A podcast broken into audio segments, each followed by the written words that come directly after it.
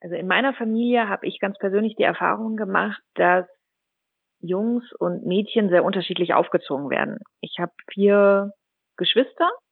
Wir sind zwei Mädchen und drei Jungs. Und zum Beispiel mussten die Mädchen halt viel mehr im Haushalt mithelfen als die Jungs. Ja. Und ähm,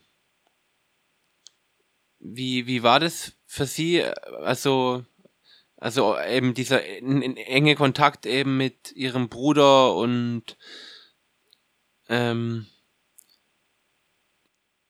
da er wahrscheinlich nicht alles so genauso sieht, wie Sie das jetzt sehen.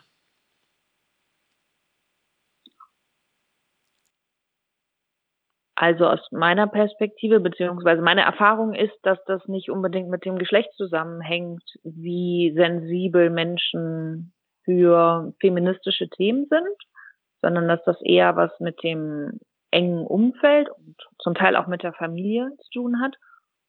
Und ähm, es ist nicht unbedingt so, dass es um eine männliche und um eine weibliche Perspektive geht bei dem Thema, sondern um eine persönliche und um eine menschliche Perspektive. Haben Sie sich von Ihrem Bruder manchmal nicht ganz verstanden gefühlt? naja, ich bin, ich bin das älteste Kind in der Familie und der Abstand zu meinem jüngeren Bruder sind sieben Jahre.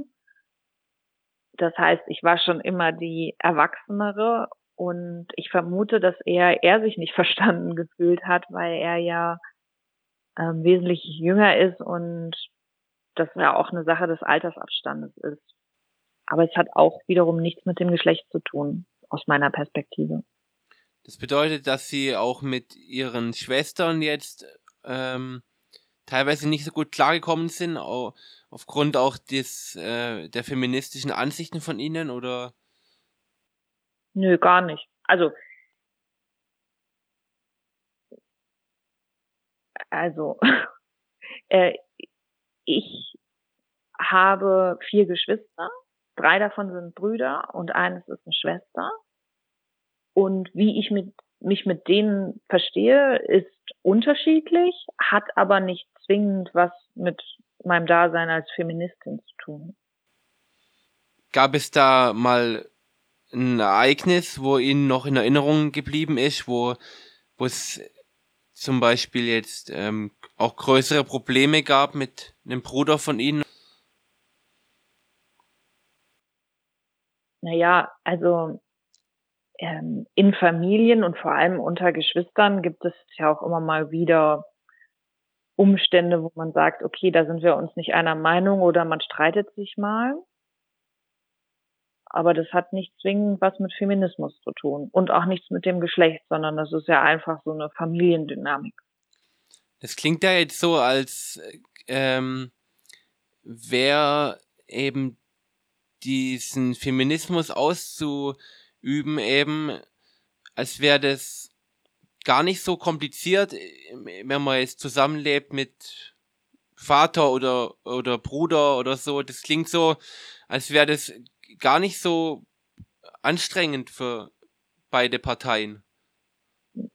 Das ist was komplett individuelles, wie die Menschen auf der einen Seite ihr Leben gestalten und auf der anderen Seite auch ihren feministischen Aktivismus leben. Und ich persönlich kenne viele Jungs und Männer, ähm, die Feministen sind und sich auch selber als Feministen bezeichnen.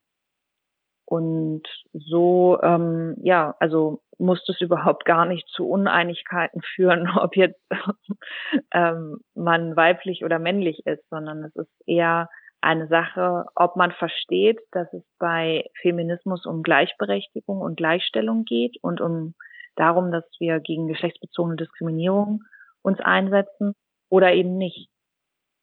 Und selbstverständlich gibt es auch viele Männer, die in einer gleichberechtigten Gesellschaft leben möchten, weil ähm, ja das eben dazu führt, dass wir auch in einer gerechten Gesellschaft leben und Menschen eben nicht aufgrund von ihrem Geschlecht diskriminiert werden. Das heißt also, ähm, für Sie gab es überhaupt keine Probleme jetzt mit Ihrem Bruder zusammenzuleben oder auch mit Ihrem Vater vielleicht? Ähm. Nein, also ich persönlich habe überhaupt gar nichts gegen männliche Menschen. ich habe sehr gerne mit meinen Brüdern und mit meinem Vater unter einem Dach gelebt und mein feministisches Dasein hat auch nichts damit zu tun, dass ich mich selber persönlich diskriminiert fühle oder diskriminiert wurde.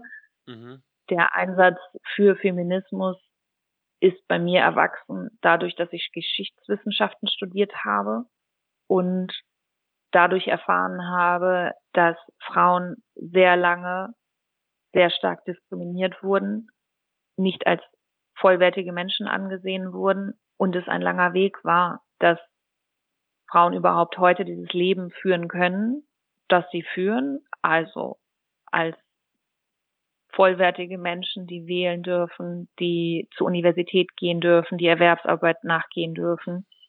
Ich finde, es ist wirklich ähm, ja ein, also ein Unding, dass es in der Schule nicht gelehrt wird, was die Frauenbewegung erreicht hat.